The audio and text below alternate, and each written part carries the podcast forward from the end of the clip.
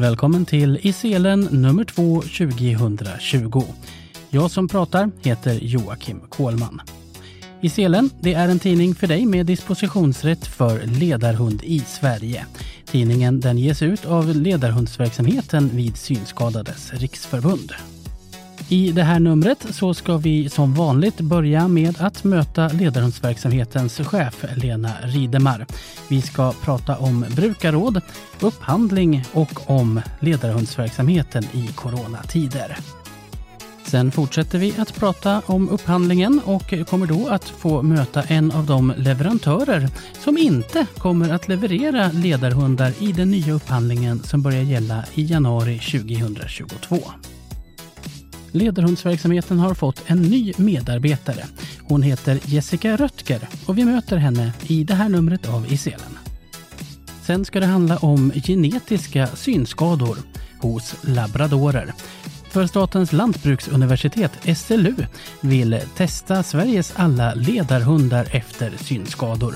Och den här forskningen, ja, den kan på sikt också hjälpa människor med synskador.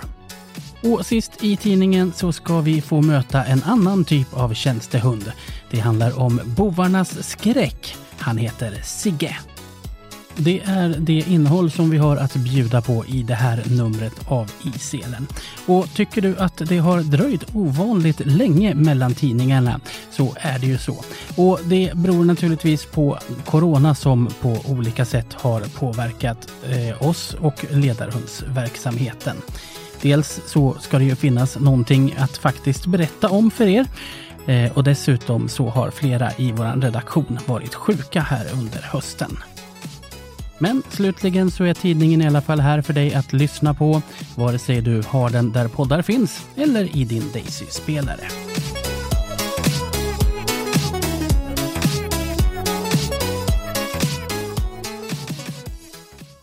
Välkommen in i studion då, Lena Ridemar som är verksamhetschef för Ledarhundsverksamheten. Varmt tack. När vi var och sågs här sist så pratade vi ju ganska självklart om corona och hur det påverkar verksamheten. Men jag tänker att det är läge att vi uppdaterar. Så eh, ledarhundsverksamheten och corona, hur fungerar det nu? På det stora, stora hela skulle jag nog våga säga att det fungerar bra. Eh, vi har ju genomfört eh, informationskurserna på hemmaplan i samverkan med leverantörerna. Vi har genomfört GK2 på hemmaplan, eh, ibland med hjälp av eh, leverantörer eller externa. Så att på det stora hela så vågar jag nog påstå att det funkar bra. Eh, men däremot så har det ju givetvis blivit en arbetsanhopning eh, som gör att, att vi kanske inte har hunnit med alla så snabbt som vi hade tänkt. Eh, och det gör framför allt när det handlar om eh, det här med hembesök hos eh, er som har haft hund tidigare, så saknas ganska mycket sånt. Eh, och det vi har sagt då är att ni kommer att kallas till en särskild kurs på Almåsa, den här så kallade preppkursen. För då får man möjlighet att eh, prata om hur, hur livet ser ut nu jämfört med tidigare och få pröva att gå med lite hundar av olika kaliber och sådär. Och när kommer de att kunna genomföras? Vi har, peppar peppar ta i trä, tänkt oss starta igång eh, liveverksamheten på Almåsa från nästa år. Men det innebär då att om du eh, tar din, din nuvarande ledarhundtjänst just nu, då kommer det inte hända någonting förrän nästa år? Det är korrekt. Men eh, den verksamhet som bedrivs nu då, hur gör ni för att ha den coronasäkrad? Coronasäkringen sker genom att eh, all kursverksamhet sker utomhus. Eh, och vi tillhandahåller munskydd och gummihandskar och mm, sprit till att göra renbågar och sådär från konsulenternas sida. Eh, så det har också fungerat väl. Det som har varit lite knöligt är ju när vi har slutprov i Norge, eh, eftersom det har varit mycket pappersarbete för att vår personal ska få komma in i Norge. Mm. Och Det för oss över lite grann till hur, liksom, hur har utfallet blivit nu när det gäller slutprov och tilldelning av hundar hittills? Har, har corona påverkat där? Eh, jag skulle säga att det kanske inte corona påverkan på antalet hundar. Ehm, men vi kommer att gå tror jag, ungefär en hund kort på grund av att en av hundarna som Vejvisen anmälde till slutprovet nu inte fick godkänt hälsoutlåtande. Okej, okay, men i övrigt så ligger ni liksom så att säga i, i fas som det brukar se ut så här dags på året? Ja. Det vi har bestämt oss för att göra för att få lite eh, ordning och reda i verksamheten, det är att de hundarna kommer att tilldelas de som har stått på väntelistan längst. Eh, till och med, om jag kommer ihåg rätt, till och med första april 2020. Eh, och det är ungefär lika många förare som vi då har hundar. Och varför har ni valt att göra på det sättet? Därför att det finns, det är alltid knepigheter med att tar man matchningsfrågan så långt som vår personal självklart vill, alltså att varje matchning ska vara 100% bra, då är risken att man varje gång eh, konstaterar att nej, det passar inte riktigt den här föraren. Och till slut får man vänta för länge och det håller inte i relation till lagstiftningen. Så därför prövar vi på detta sätt.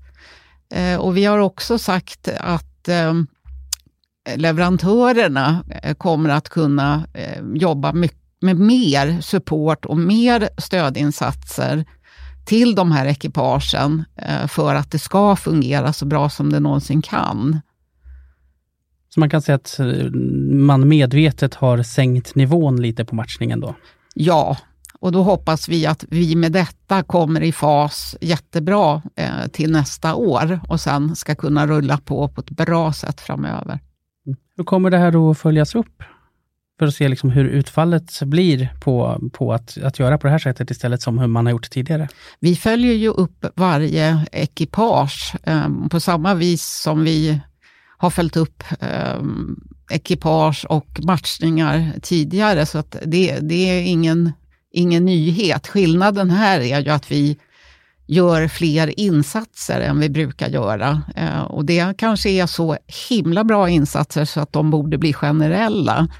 Eh, och då handlar det allt ifrån att, att hunden kanske ska få komma ut och gå vägarna eh, i förväg, så att hunden är lite intränad. Eh, att man får träffa hunden men inte jobba aktivt direkt. Att få fler samträningsdagar, att få fler supporttimmar, få telefonstöd och på platsstöd. Eh, individanpassat för att det ska hjälpa till så mycket som möjligt för ekipaget. Innebär det här då att samträningarna riskerar att bli dyrare än vad de är, har varit tidigare? Eh, absolut, det är klart att de kommer att bli dyrare, men å andra sidan så är det väldigt dyrt eh, att få omplaceringar. Så att, eh, jag hoppas ju på att, att gör vi det på ett kvalit kvalitativt och bra sätt så eh, lönar det sig över tid. Mm. Du sa ju då att det är de som har eh, ställt sig på kölistan före april 2020 som är aktuella nu i höst. Hur ser det ut för de som eh, har fått lämna tillbaka en, en nyligen tilldelad hund av olika anledningar? De hör till den listan, ska jag säga. Så att det är en handfull personer som har fått återlämna hundar garantiärenden på hundarna bland annat. Och de står med på den här listan att få hund nu i år. För att återkomma då till det vi pratade om precis i början, då är det alltså så att om du så att säga, blir av med din hund nu, då, då är det inte förrän 2021 som du kan förvänta dig att få en ny ledarhund? Ja, men man ska ju då tänka på att det inte är så långt kvar tills det blir 2021. Nej, det är sant. För andra sidan som, som ledarhundsförare är nog varje dag utan hund ganska lång. Jag förstår det. Jag förstår det. Mm. Eh, och ledarhundar ska vi ju fortsätta ha även i framtiden och det har gjorts nya upphandlingar. Kan, kan du berätta om den nya upphandlingen som börjar gälla från och med 2022? Ja, eh, vi eh, kommer att ha två leverantörer enligt den här nya upphandlingen som Myndigheten för delaktighet har gjort. Eh, det är det norska eh, företaget Lunds hundtjänster och det svenska företaget Kustmarken hundtjänster. Eh, de två ska tillsammans leverera 40 hundar per år. Eh, vi har inte eh, i upphandlingen angivit specifika raser, utan det som krävs är att hundarna har de egenskaper som krävs för att man ska bli en bra ledarhund. Eh, och det kan ju bli spännande att se vad det är för typ av hundar som vi får in. Eh, vi köper inte bara hundarna den här gången, utan vi köper hundarna inklusive samträning. Eh, och det är ju nytt, men det innebär också att det är leverantörerna som har ett garanterat ansvar för samträningen, utkörningen av hundarna. Och det är ju något som har efterfrågats sedan tidigare av många förare. Och då är, hur kommer den här norska leverantören att kunna uppfylla det? Ja, ehm, det är ju... Eh, Myndigheten för delaktighet har ju haft dialog med dem. Eh, och vi har också haft dialog med dem. Eh, och de håller på att titta på Eh, att ta in underleverantörer för att kunna fylla upp sin kvot. För att eh, Lund som då vann upphandlingen har rätt till, eller möjlighet till, att leverera 24 hundar under varje år under upphandlingsperioden. Och det kan man göra med hjälp av underleverantörer, om man vill det. Mm.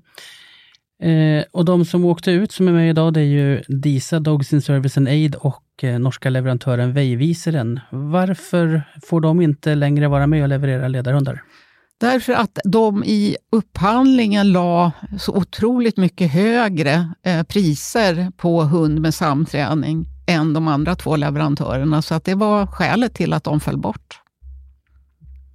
Men hur kommer det sig då att man, man väljer att liksom halvera antalet leverantörer? Finns det inte en risk i det?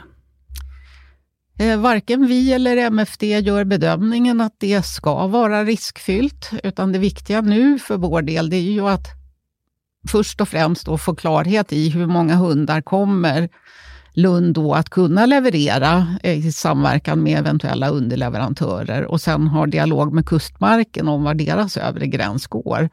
Jag ser inte några problem med det. Skulle de här företagen mot förmodan eh, gå i konkurs eh, så kan man göra en ganska enkel nyupphandling. Så att vi kommer att ha bra rull på verksamheten även under den perioden. Mm. Om vi tänker oss ett skräckscenario där corona fortsätter att påverka vår värld och det blir svårt för den norska leverantören att kunna leverera, hur gör man då? Eh, jag skulle säga så här att eh, när det handlar om slutproven så är det ju faktiskt SRF som bestämmer var de ska äga rum. Så vi kan ju välja att förlägga dem i Sverige.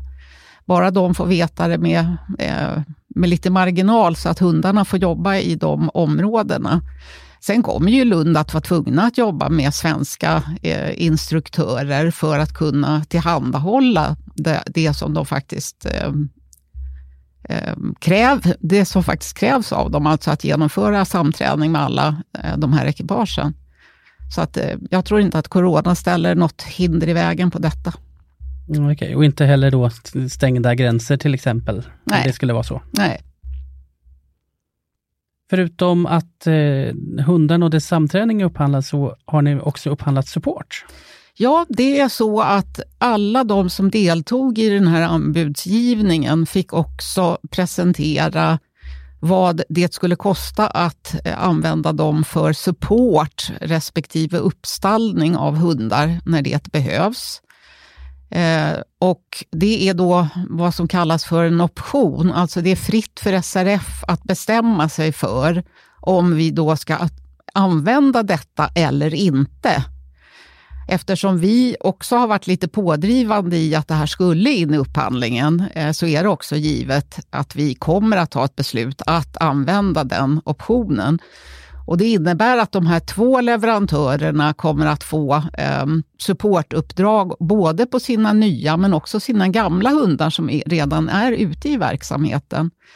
Och de hundar som är ute i verksamheten som då är från de leverantörer som inte är med i upphandlingen, de ska SRF eh, hantera själva eller med hjälp av externa instruktörer. Betyder det här då att de konsulenter som jobbar i verksamheten idag helt och hållet kommer att sluta med supportdelen? Nej, det innebär det inte, men de kommer att kunna ha ett mycket större fokus på att följa upp ekipagen Eh, vilket eh, vi inte har gjort 100 procent, eh, tycker jag. Så att det är jättebra att vi skapar det utrymmet. Den här upphandlingen då, den börjar gälla från och med 1 januari 2022. Hur länge? Eh, upphandlingen är gjord så att den är fyra plus två år. Alltså först fyra år och sen har MFD primärt då möjligheten att förlänga avtalet ytterligare två år om man ser att allting har fungerat bra. Så att det går upp till hela sex år eh, om det skulle vara så. I september så var det dags för ett nytt brukarråd. Vad var på tapeten där? Ja, eh, förstås eh, upphandlingen pratade vi ganska mycket kring, eh, så att de eh, i brukarrådet fick god information. Eh, vi hade fått in en del frågeställningar också ifrån eh, de olika ledamöterna. En sån fråga som vi faktiskt ehm, hade diskussioner om på, på ledarhundsverksamhetens personaldagar, det var att ordna med någon form av kursverksamhet för, för hundar eh, som är lite äldre. Eh, så att nu när vi håller på att planera verksamheten inför nästa år, eh, så kommer vi troligen, om ekonomin medger det, eh, att eh, skapa kurser, eh, sexårskurser, alltså för hundar mitt i livet. Eh, och vi kommer också att testa att ha eh, digitala kurser, eh, framförallt för de som har hundar som är äldre än så, för att få lite råd, tips och, och stöd. Och då kommer man ju kunna ställa, alltså det kommer vara baserat på en föreläsning och sen kan man ställa frågor eh, under hand. Så att det, det blir en lite spännande modell att testa. Något ytterligare från brukarrådet? Det var väl de stora eh, frågorna som behandlades. Eh, och som, sen kom det ju en del andra frågor som, som vi inte kunde svara på eller som vi kanske inte är beredda att hantera just nu. Det handlade bland annat om eh, varför vi köper selar ifrån Schweiz och inte ifrån Sverige, när det finns eh, leverantörer i Sverige. Eh, Just nu så har vi förråden fyllda med de selar vi har, eh, så att det blir en fråga för framtiden att, att titta på andra alternativ, men det är inte aktuellt just nu. En annan sak som ju faktiskt är en nyhet, är ju att eh, de som får nya ledarhundar nu också kommer att få en ny typ av tjänstehundskort. Det stämmer. Eh, vi har eh, köpt en ny eh, kortskrivare och därmed så får vi också möjligheter att passa på att göra om designen på de här korten lite grann. Och vi har också justerat texten som står på baksidan på de här korten. De ser lite trevligare ut. De kommer att vara i en lite lätt ehm, lila-aktig ton med världen som bakgrundsbild. Eh, ja, det är ju inte så intressant kanske eh, egentligen. Men baksidan är ju relevant mm. och där har vi gjort så att, att informationen om vad det innebär att ha en tjänstehund, alltså att de har rätt att besöka platser som andra hundar inte får vara på, Eh, den texten finns både på svenska och engelska eftersom många ledarhundsekipage är ute och rör på sig i vida världen. I vanliga fall i alla fall, mm. när man tänker bort corona. Eh, och vi har också lagt in en rad om eh, när man åker bil. Och det hänger ju ihop med att en del har lite problem med färdtjänstbilar som inte vill eh, köra hundar eller att det kommer fram, eller fra, körs fram bilar som saknar galler eller sånt här lastnät. Mm. Och då kan ju inte hundarna åka med. Så att då har vi skrivit in det på kortet och förhoppningsvis ska det vara ett bra hjälpmedel, tänker jag, för, för föraren att faktiskt kunna visa upp att det är det här som krävs. Och sen är det ju fortfarande en text om eh, Livsmedelsverkets rekommendationer och att man faktiskt har rätt att kunna komma in i livsmedelsbutiker och restauranger och så. Mm. Eh, och Det man kan säga också, det är ju faktiskt att det här kortet ser ju väldigt mycket mer proffsigt ut än det gamla kortet har gjort. Ja, det blir ju en, en proffsigare design. Eh, Och vi har också, det kommer att ligga ett, ett årtal när kortet är utfärdat. Så att kort som görs nu, så står det 2020 på korten. Mm. Vad det nu har för värde, men det ser ju väldigt käckt ut, tänker jag. Och det står också tydligt att det är en tjänstehundslegitimation. Det stod inte på de gamla korten. Och Det är också för att betona att det här är ett viktigt dokument och som eh, andra aktörer och företagare och sånt ska ha respekt för. Och i och med det så tror jag att vi sätter punkt för ditt besök här den här gången, Lena. Ja. Tack så mycket för att du kom hit. Tack själv. Som vi hörde i chefspratet med Lena Ridemar så är det alltså en ny upphandling av ledarhundar som börjar gälla från och med den 1 januari 2022. Det blir två leverantörer kvar, svenska Kustmarkens hundtjänst och den norska leverantören Lund Hundetjänster. Den norska leverantören Veiviseren och den svenska leverantören DISA, Dogs in Service and Aid, kom inte med i upphandlingen eftersom deras anbud låg mycket högre än de två vinnande anbuden. Anette Johansson hon driver DISA tillsammans med Karin Sandersnäs och Jenny Lindgren. Och så här berättar hon om hur de resonerade när de la sitt anbud. Ja, vi är ju tre stycken som, som jobbar under mig, så att, eller under DISA.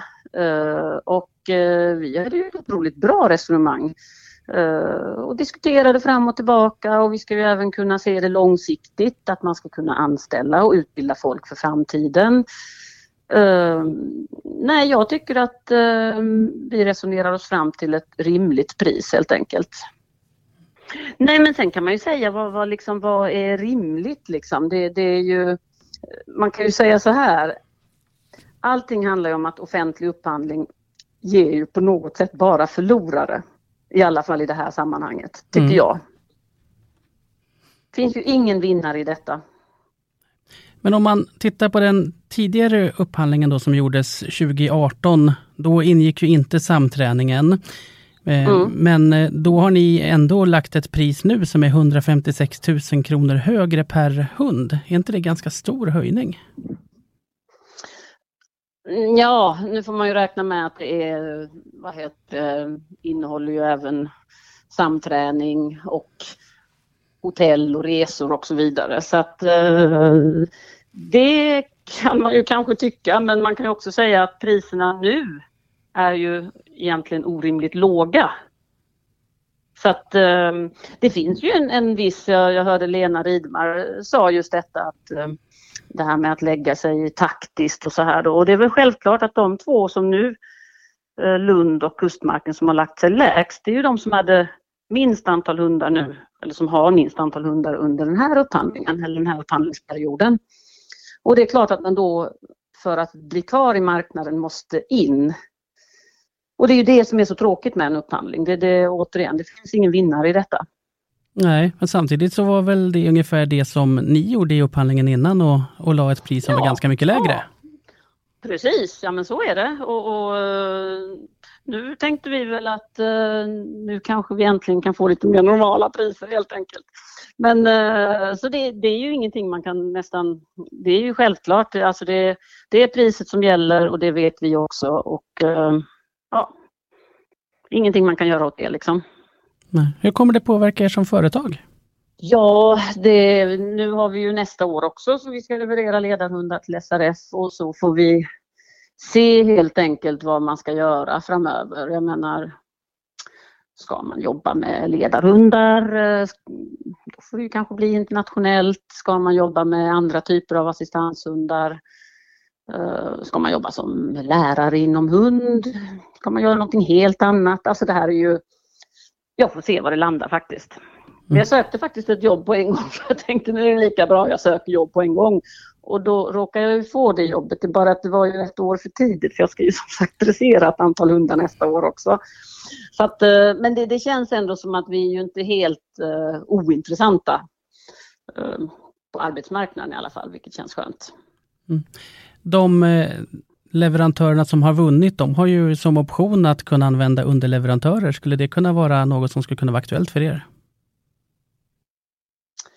Ja, alltså det får man ju diskutera i så fall. Ehm, det får vi ju se helt enkelt. Det skulle ju vara för att man skulle vilja, det är ju det som är så tråkigt i detta, vi tycker att vi har kommit så himla långt i vår avel och att det är så himla mycket bra hundar vi har. Så att det skulle väl vara för att vi vill att våra bra hundar som tycker om att jobba som ledarhundar ska få fortsätta med det då. Vi får väl se. Vad tycker du om tiden på upphandlingen? Den är ju ovanligt lång. Ja, jag har ju varit positiv till det. Fast det är klart att man är kanske inte lika positiv när man inte är inne i det. Men eh, jag tycker på ett sätt att det är vettigt faktiskt. Jag tror att många är överens om att just upphandlingsförfarandet är ganska fyrkantigt och inte kanske passar den här verksamheten. Har du någon tanke om hur man skulle kunna gjort istället? Alltså jag vet inte. Jag menar när man, jag är inte helt insatt i detta. För att jag har ju hört lite snack om just att ja, varför görs inte detta med polishundar och, och så vidare då. För där är det väl inte offentlig upphandling på det sättet. Men samtidigt så vet jag ju det att så fort man köper någonting för statliga medel så ska det gå på offentlig upphandling för att man ska ha det billigaste helt enkelt. Ja, alltså det skulle vara kanske lite fler parametrar att gå efter. Och återigen, alltså när det är en sån här liten och speciell nisch, alltså det är ju inte Eh, pennor liksom eller någonting annat vi säljer utan det är ju en sån eh, speciell nisch. Så kanske man skulle kunna ha lite fler parametrar att gå efter. Och det sa Annette Johansson på DISA, Dogs in Service and Aid. Och den nya upphandlingen den börjar alltså gälla den 1 januari 2022. Av och till så har vi haft förmånen att få presentera nya medarbetare på ledarhundsverksamheten här i, Selen. Och nu har det blivit dags igen. Jag har fått sällskap i studion av vem då? Jessica Röttger. Berätta om dig själv. Först och främst, vad ska du jobba med på ledarhundsverksamheten? Jag eh, jobbar som ledarhundskonsulent. Och skulle jag berätta lite om mig själv också? Ja, det tycker jag att du ska göra. Ja. Vi vill ju veta, vem är Jessica? Ja, eh, Jessica är eh, 30 år gammal snart, eh, fyller i januari. Eh, jag är socionom i grunden och hundtränare i grunden, hundpsykolog. Eh, så att jag har jobbat parallellt med de här bitarna eh, i flera, flera år. och sen så har jag själv två stycken hundar, en rottweiler och en border collie som jag tränar och tävlar i olika hundsporter. Ehm, ja. Men du har aldrig haft med ledarhundar att göra innan? Nej, inte ledarhundar har jag inte haft, men eh, all annan form av hundträning kan man väl säga. Berätta då, varför valde du att söka jobb på ledarhundsverksamheten? Eh, jag blev rekommenderad att söka tjänsten och kände att det här kommer passa mig jättebra i och med att jag dels har socionomutbildningen så att jag vill jobba inom människofrågor eh, och även då har jobbat som eh, hundtränare eller jobbat professionellt med hundar i ungefär tio års tid nu och skulle vilja utveckla mig inom det. Ehm, ja, så jag tyckte den här kombinationen kändes klockren för mig så att jag sökte tjänsten när jag blev rekommenderad helt enkelt. Mm. Och nu har du hunnit jobba några månader. Hur känns det så här långt? Jag tycker att det känns toppen så här långt. Eh, jag har fått ett varmt mm. välkomnande. Jag har lärt mig otroligt mycket. Och eh, ja, allt känns bara superspännande och ja, intressant, lärorikt. Vad är den största utmaningen? Då? Egentligen skulle jag vilja säga, många skulle nog tro att det handlar om själva hundbiten, men det är faktiskt inte det. Utan när man har jobbat som hundtränare och jobbat mycket med hundar så är det liksom lite samma sak. Alltså allting handlar om inlärning. Eh, hur, I vilket sammanhang man än jobbar med hundar. Så att jag skulle nog vilja säga att den största utmaningen är att lära sig verksamheten och hur allting fungerar och när man gör vad och, och lite sådana bitar som det alltid är när man börjar ett nytt jobb givetvis. Mm. Det här är ju en ganska liten värld, ledarhunds-Sverige. Hur tror du att liksom, du som kommer helt utifrån, hur tror du att du kan påverka verksamheten? Ehm, jag hoppas att jag ska kunna eh, inspirera med eh, olika idéer och tankar. Som man kanske inte har kommit i kontakt med tidigare så har man det och vill utveckla det. Eh, Sådana bitar tänker jag som man kanske inte har använt sig av inom ledarhundsvärlden men som man kanske skulle tycka var intressant att titta på. Eh, lite sådana grejer kanske eventuellt. Mm. Du bor i Stockholm och det är också här du primärt ska verka. Mm, det stämmer. Berätta lite om, liksom, mera om dig när du inte jobbar. Vad gör du då? När jag inte jobbar, eh, framförallt så är jag väl ute i skogen med mina hundar då och tränar och tävlar med dem. Det är ju min största fritidspassion, eh, eller vad säger man? Min största passion här i livet och min största fritidsintresse. Eh, och sen så umgås jag ju mycket med min familj eh, på det sättet. Eh, vi äter middagar och spelar spel och grejer.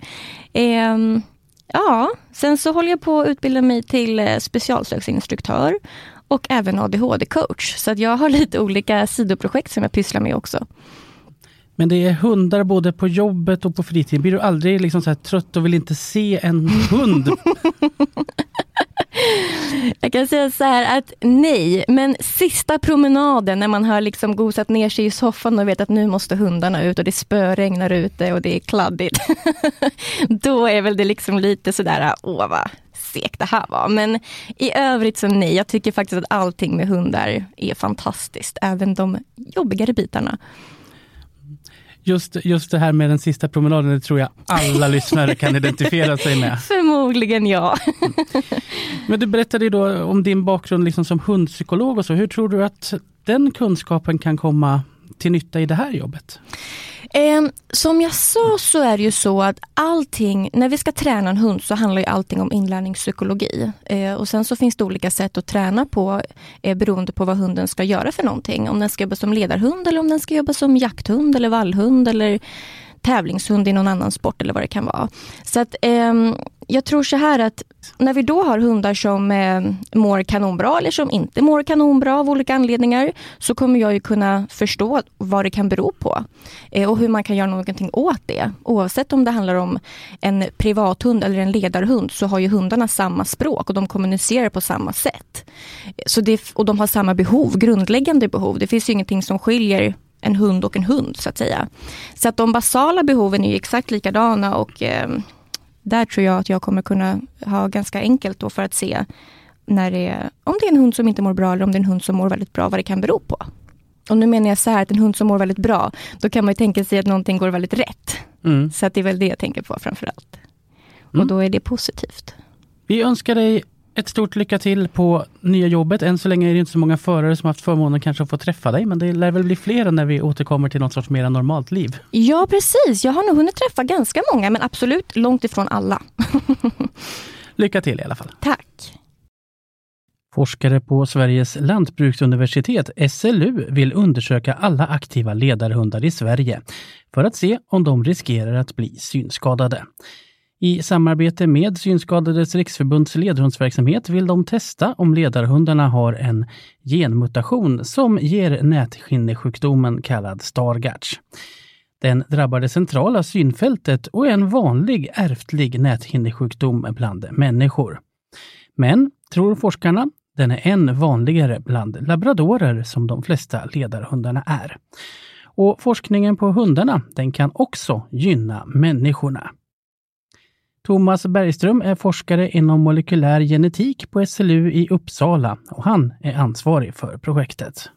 Ja, anledningen till det här projektet är att vi har upptäckt en mutation i en gen som kallas för ABCA4 och eh, den är den vanligaste orsaken till Stargards sjukdom hos människor bland unga vuxna och tonåringar.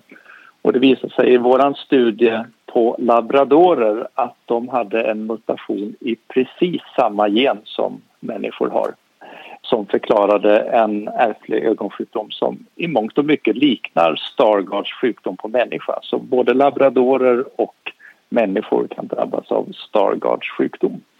Och Stargardts kan man då säga det är en ärftlig näthinneåkomma som förstör ja. synen, synskärpan och det centrala seendet detaljer och eh, läsning är kanske inte aktuellt för hundar men eh, ja, hur funkar det för hundar? Är det precis likadant då eller?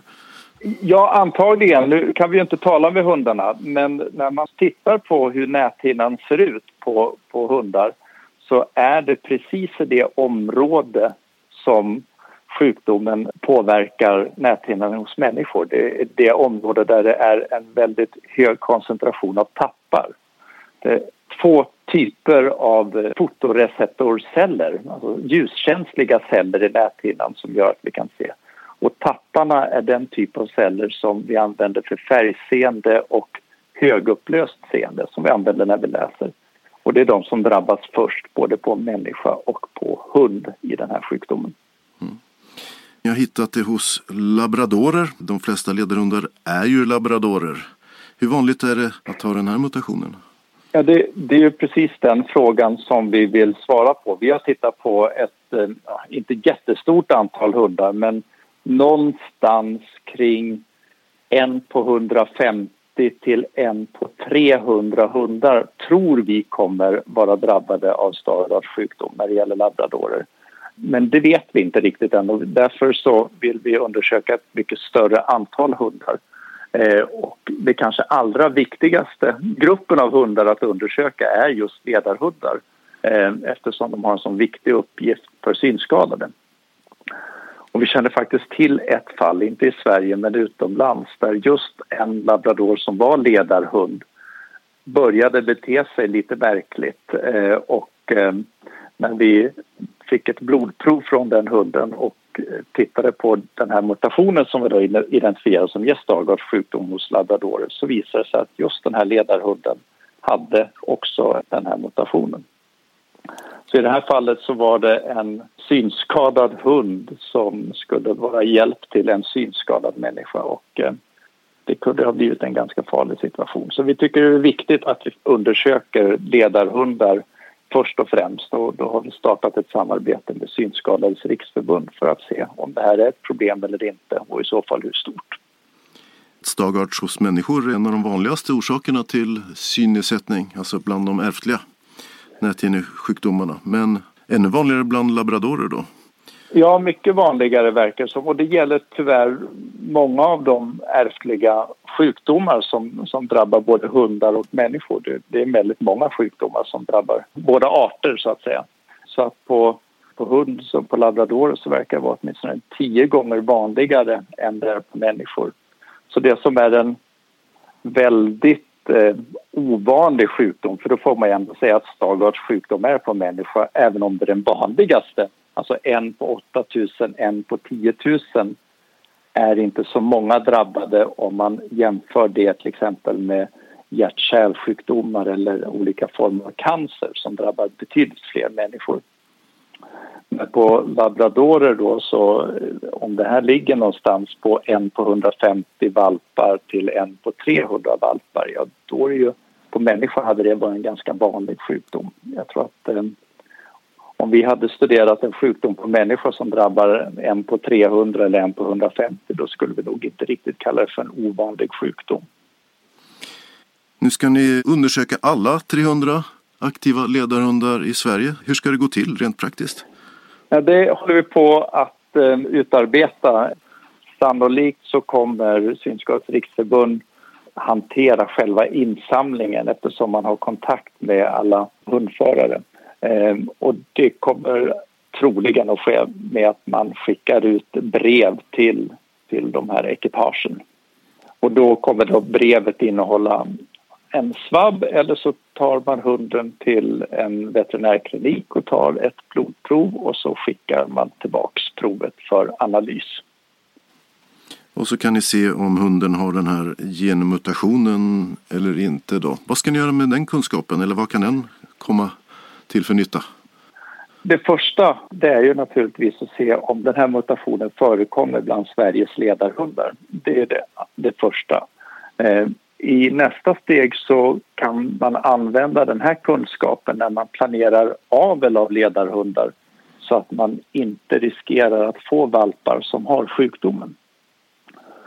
Att utbilda en ledarhund är en, en stor investering både när det gäller tid och eh, pengar.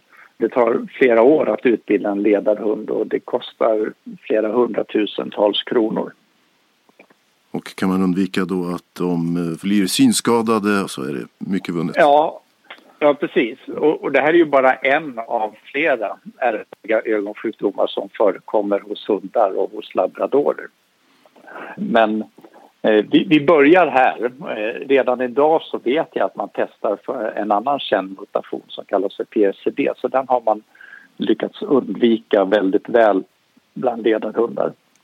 Men den här är ju en nyupptäckt mutation eh, som vi idag faktiskt inte vet hur vanlig den är men vi tror som sagt att det är ungefär en på 150 till en på 300 labradorer som kommer drabbas. Kunskaperna ni får av det här, går att använda till någonting annat för hundar eller människor?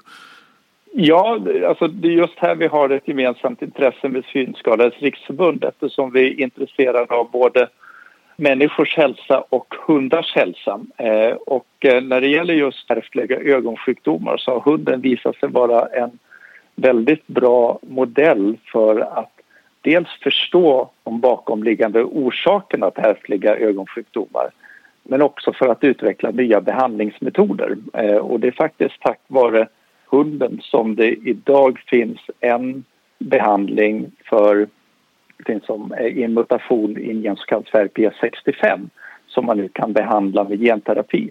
Så vår långsiktiga förhoppning är att vår forskning på labradorer också ska kunna leda till att man förbättrar möjligheten att behandla Stargards sjukdom hos människor.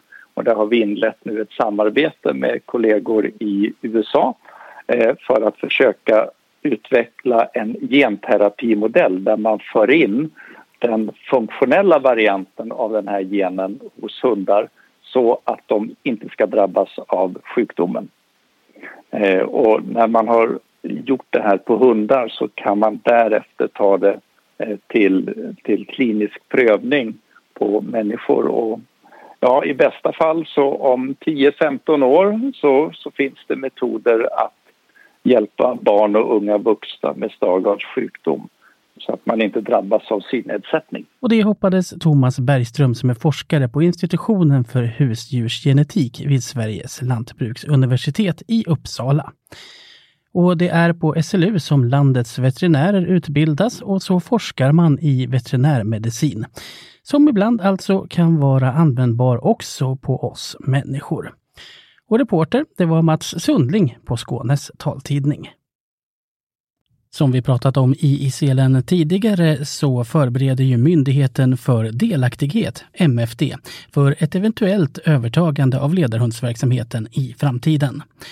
I samband med detta så vill de ställa några frågor till ledarhundsförare i form av en enkätundersökning som handlar om förarnas önskemål och behov. Om du vill delta i undersökningen kan du besvara den på MFDs webbplats. Adressen till enkäten är www.mfd.se enkat ledarhundsforare. Det finns ju andra typer av tjänstehundar än ledarhundar. Och en av dessa tjänstehundar arbetar hos Polismyndigheten. Eh, just den här speciella hunden som vi ska få träffa, hans förare heter Mikael Nilsson och arbetar på polisstationen i Luleå. Vi ska möta sökhunden Sigge som är bovarnas värsta skräck. Jag heter Mikael och är en snäll polis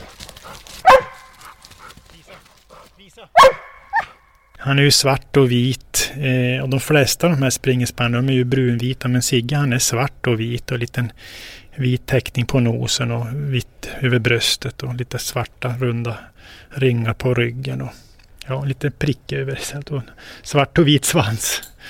Så han är ganska stor också för att vara en springerspaniel.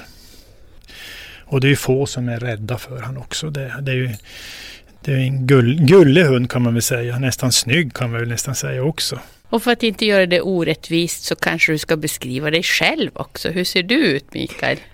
Ja, jag brukar säga att jag är som en strören. Jag är lång och mager. Och eh, ja, mår väl bra. Jag håller på med idrott mycket och cyklar och försöker vårda min kropp. Bra killen! Duktig! Jag heter Mikael Nilsson och jobbar i Luleå och är hundförare. Och jag har jobbat snart i 40 år som polis. Och hundförare har jag varit i, ja det är väl snart 28-29 år har jag varit hundförare. Och jag är på min tredje hund. Och eh, jag trivs väldigt bra med mitt jobb. Han ska ju kunna narkotika, så som det är som huvudklass narkotika heter. Där är hash, amfetamin, kokain, heroin, ecstasy, eh, marijuana, eh, vad är det mer för någonting, eh, bensodiazepiner, det är tabletter.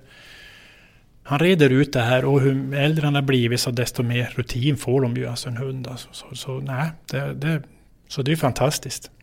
Här, kom! Så. Vi har ju olika slags typer av hundar. Jag har en specialsökshund ja, som heter Sigge. Och Sigge är en engelsk springerspaniel, en jaktspringerspaniel. Och eh, han söker narkotika, han söker vapen och sedlar också har vi lagt på dem. Sedlar, varför, varför då? Ja, men många gånger de här äh, kriminella, de har hand om kontanter. De har ju inte som en annan bankomatkort, utan de vill gärna ha kontanter för att det ska vara svårt att kunna härleda vars pengarna kommer ifrån. Så narkotika och brott och pengar och vapen, det hör som ihop. Så därför har vi lagt på dem sedlar så de kan markera på svenska sedlar, dollar och euro. Oj, nu ropar de här på polisrad. Order Luleå-Boden och order Östra Norrbotten. Larmet gäller en bensinsmitning på Circle K. Nu är vi vid polisbilen. Det ser ju inte mycket ut för en polisbil. Nej, det är ju en... civil polisbil. En Volvo, om man får säga så. Det, den är lätt att åka i och den är smidig och, och sen är vi lite diskreta också. Eh, när vi hjälper till med olika saker så den passar bra för jag och Sigge. Jag blir, jag blir lite nyfiken, men du säger att du får vara ute och spana ibland också. Mm. Hur går det till? Ja, vi kan ställa oss, kanske låna någon lägenhet och titta på någon speciell fastighet eller någon bil eller eh, kolla efter några speciella personer om det är någon rörelse och sådana saker. Om, om det är drag som man säger, om det är mycket folk som färdas till och från en plats så kan det ju tyda på att de håller på med narkotika. Och så är det bra när man har Sigge, då kan man ju rasta. Då tror man att man är en gubbe med hund som går ut och kvällsrastar. Men det, det, vi har lite andra avsikter ibland, jag och Sigge. Mm, och nu ligger han bakom ett galler här i Mm. bagageluckan och tittar mycket trofast på sin husse. Ja, han kommer inte titta på dig. Han tittar bara på husse. Han vet vad jag ska göra nu. Jag ska nog öppna bagageluckan och så när jag tog kopplet i handen då kanske han tror att ja, det kanske blir något jobb nu, husse. Oj, man hörde svansen smällde här mot mikrofonen. Se hur han tittar. Nu tittar han bara på mig. Han vill inte hälsa på dig ens en gång. Utan. Kom Sigge, fot här. Och nu har han gått runt och satt sig på vänstra sidan och håller Mm. upp en liten tass också. Jajamän, nu vet han, nu är han beredd på det mesta. Han gör sig startklar som jag säger. Så här sitter han då innan vi ska börja söket. Han sätter sig på vänster sida, tittar på mig så är han kontakt med han, ögonkontakt. Och de här hundarna, oftast de här hundraserna, har jättebra kontakt med sin förare. Och det är en sån här hund som aldrig skulle smita. Fast han är en jakthund så smiter han ju aldrig. Det är ju alltid han lös när vi är i stugan och hemma. Han håller sig kring gården och, och, och folket som bor tillsammans med han. Så han är väldigt trogen. Ska vi gå vidare får du se. En kollega har lagt några, någon, något slags preparat i den här hörnan. Nu är vi i polisgaraget här, i vårt fordonsgarage. Och eh, nu ska vi söka. Jag tror jag får söka fritt. Och se om man markerar på det här preparatet. Och markerar han då får han bollen. Jag ska försöka klicka in han också. Alltid när det är träning så brukar vi klicka. Jag är lite dålig på det där men nu ska jag klicka också. Använda klicken. Jag klickar han när han fryser och visar var det är någonstans och sen får han bollen i belöning. Och ni ser han verkar ju ganska sugen nu.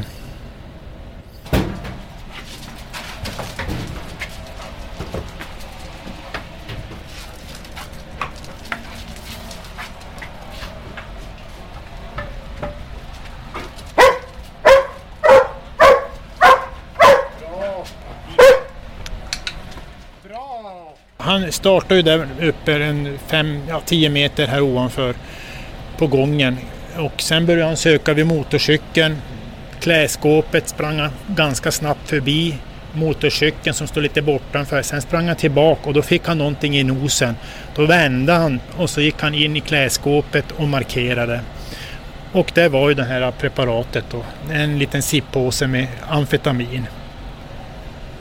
Men han plockade fram den själv också. Jo, det var ju inte riktigt bra. Han ska ju inte, han ska inte få röra det här, men nu vet jag inte. Han var ganska het. Han har inte sökt på länge här nu. Jag har varit ledig ett par dagar och han, han vill nästan jobba varje dag den här mannen. Han är inte som husse som vill ta lite fridagar. Han kan jobba dygnet runt. För han har en otrolig söklust och kapacitet.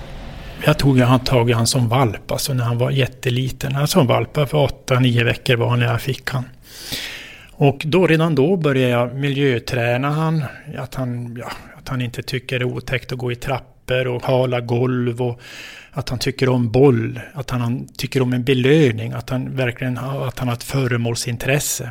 Och sen när han var ungefär kanske 10-12 månader, då började vi köra in preparat på dem. Alltså. Och då brukar vi lägga, gör vi en sån här burkbana. Eh, det är sex olika burkar. Och då lägger vi i till exempel cannabis i en av de här burkarna. Och då går hunden lugnt och luktar i de här sex olika burkarna. Och en av de här burkarna, där finns det cannabis. Och när, när hunden som känner sniffar till, då kastar man en boll. Då, Oj, det kommer bollen husse. Det här ska jag kunna va. Så får man köra några, några gånger det här, kanske ta en vecka.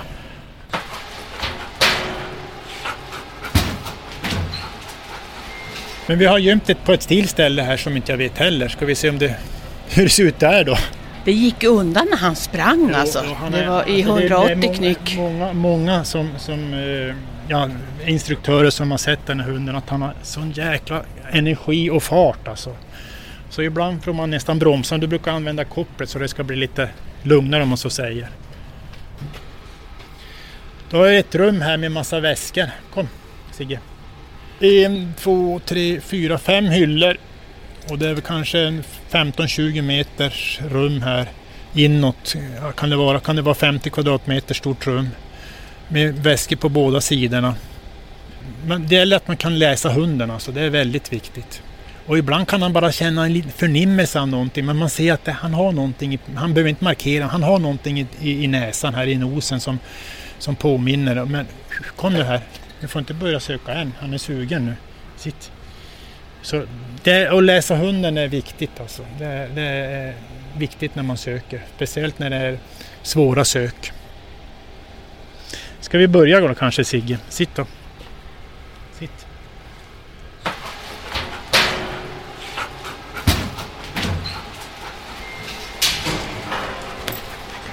Bra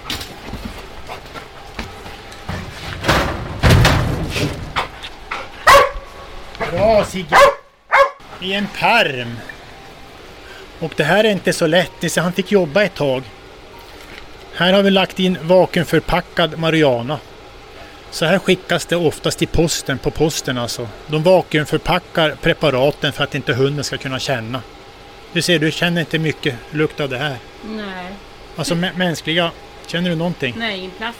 Plast? Det luktar plast. Kan ja. du beskriva hur det ser ut? Alltså det är torkade växtdelar från cannabisplantan. Vi kallar det för maja, alltså marijuana. Som man röker. Man smular ner det här i tobak och så röker man det. Cannabis sativa heter växten. Och det är vakuum, har du inte vakuumförpackat det här då luktar det, då blir det ett jättestort luktmoln alltså. Det här känner han på hur lång, ja, 10-15 meters avstånd om de har gömt i en lägenhet. Nu fick han bollen i belöningen här och det, det, nu trivs han. Ska vi kanske åka ut i skogen och göra ett spår? Så får Marie se hur du spårar och om du förhoppningsvis hittar någonting i skogen. Blir det bra det? Ska vi göra så, Sigge?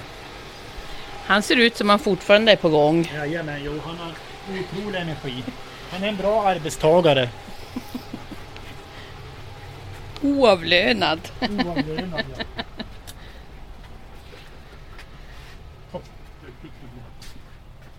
Det är olika slags uppdrag. Det är olika andra myndigheter som vi hjälper till också. Som vi brukar söka med narkotika och på olika institutioner brukar vi vara också. Men det mesta dels är ju att vi, vi, vi gör husrannsakningar hos misstänkta personer. Som gömmer då på olika ställen och inte bara i lägenhet utan de gömmer utomhus och de är väldigt finurliga. Så Eh, hunden är ett fantastiskt hjälpmedel när vi behöver och söka, speciellt när det är stora ytor. Det går ju söka manuellt, det tar ju kanske dagar, för med en hund kanske vi söker igenom på ett par timmar. Alltså. Vad är det vanligaste stället som folk gömmer på? Oj, oj, det, är, det, är, det finns mycket ställen som, som de kan gömma på. Alltså det, uppfinningsrikedomen är enorm. Men Sigge som, som jag hittar mycket det är i fläktar över eh, diskbänken och under madrasser och i sockspån och på vindar och även utomhus. De vill ju inte gömma sin narkotika i sin bostad utan för att kunna bli knutna till till de här drogerna utan de vill gömma det utomhus och i, i allmänna utrymmen, i ventilationstrummor och ja, överallt i förråd och, och, och, och när utomhus i, i närheten av deras bostad har vi hittat ganska mycket narkotika. Det är därför vi lägger på dem spårning också, så de kan spåra, känna människors spår, så vi kan spåra eh, efter misstänkta när de går ut i skogen och gömmer narkotika. Och det händer ganska ofta faktiskt. Så där, nu är vi ute i Kvarnträsk utanför Luleå, ett jättefint område där det finns massa stugor. Och här är en jättefin tallhed framför mig här. Och här tänkte jag lägga ett spår till Sigge då. Jag kan göra en sån här metkrok som man säger. Gå som ett U. Så kommer jag tillbaka så får du se när man hittar gömman här och hur han spårar också. Det här är ett ganska ja, vanligt scenario med att de har stannat en bil och eh, det är någon som har lämnat bilen här för att gömma narkotika eller några andra saker i skogen. Och så kommer de tillbaka till fordonet och så åker de iväg.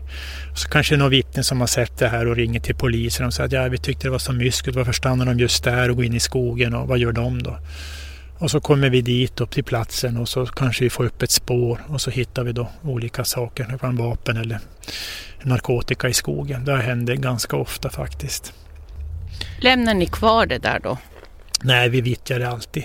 Men eh, då brukar vi lämna, är det mycket, det var det några gånger när det var ganska stora mängder.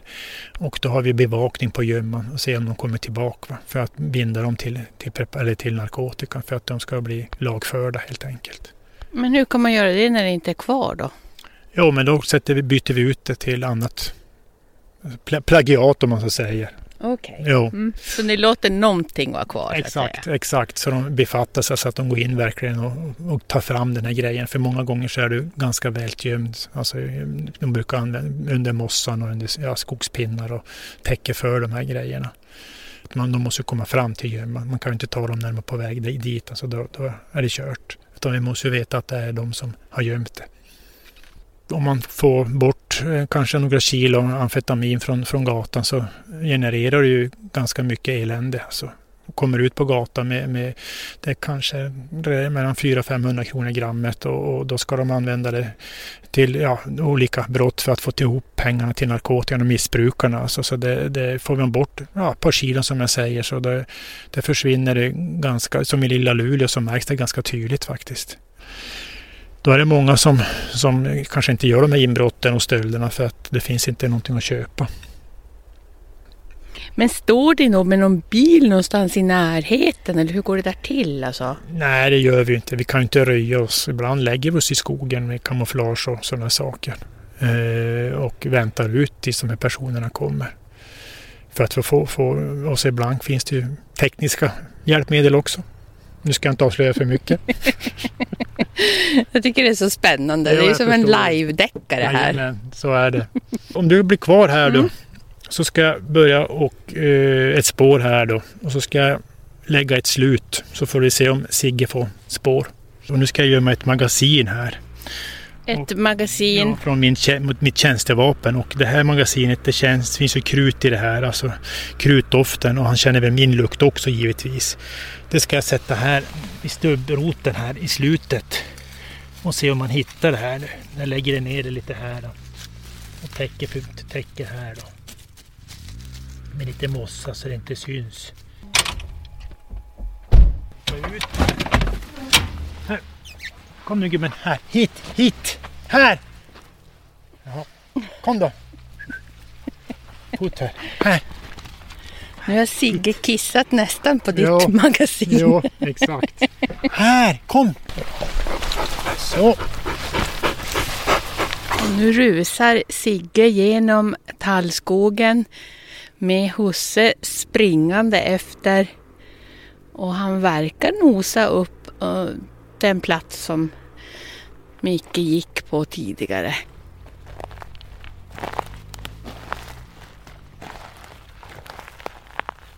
Och nu kommer Sigge i mål här och han är jätteivrig och sicksackar sig fram genom djungeln och mossan mot stubben. Där det är gömt det här pistolmagasinet. Men nu har han lyckats trassla in sig i olika tallar med den här långa linan.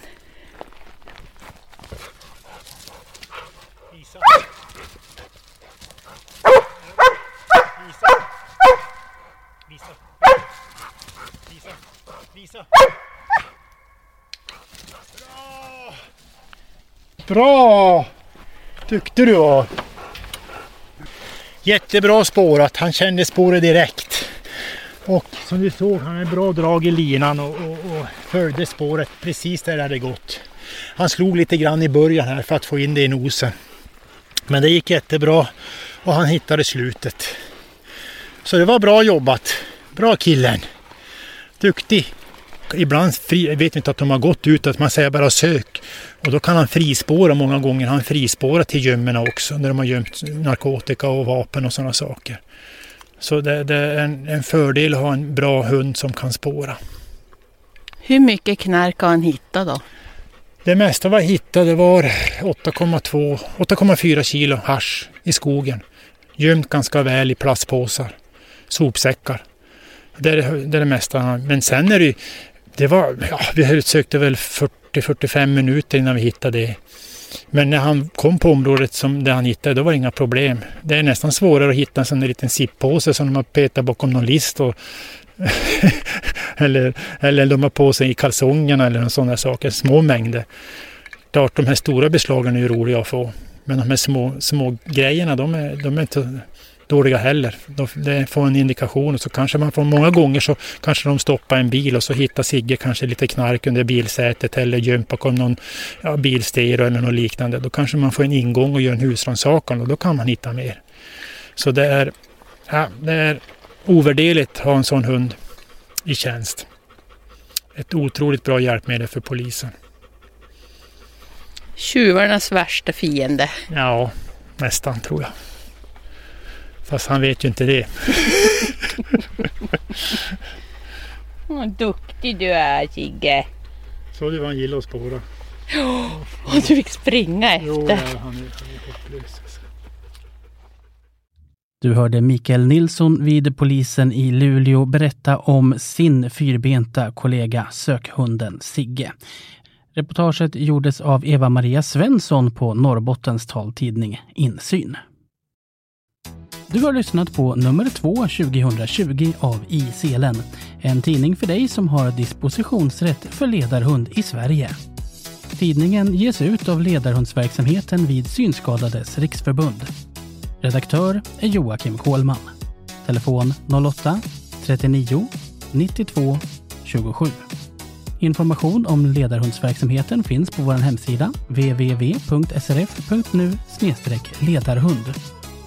Postadress i Selen 12288 Enskede.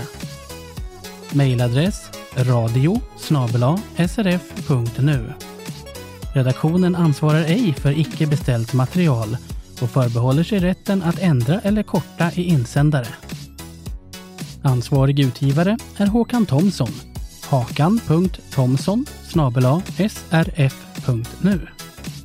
Till följd av coronaviruset är Iselens utgivningsplan något förändrad och vi kan i nuläget inte säga när nästa nummer utkommer. Vårt mål är att ge ut tidningen så att den innehåller så mycket aktuell information som möjligt. I och med detta tackar jag dig för att du har lyssnat på Iselen och vi hörs snart igen. Hej då!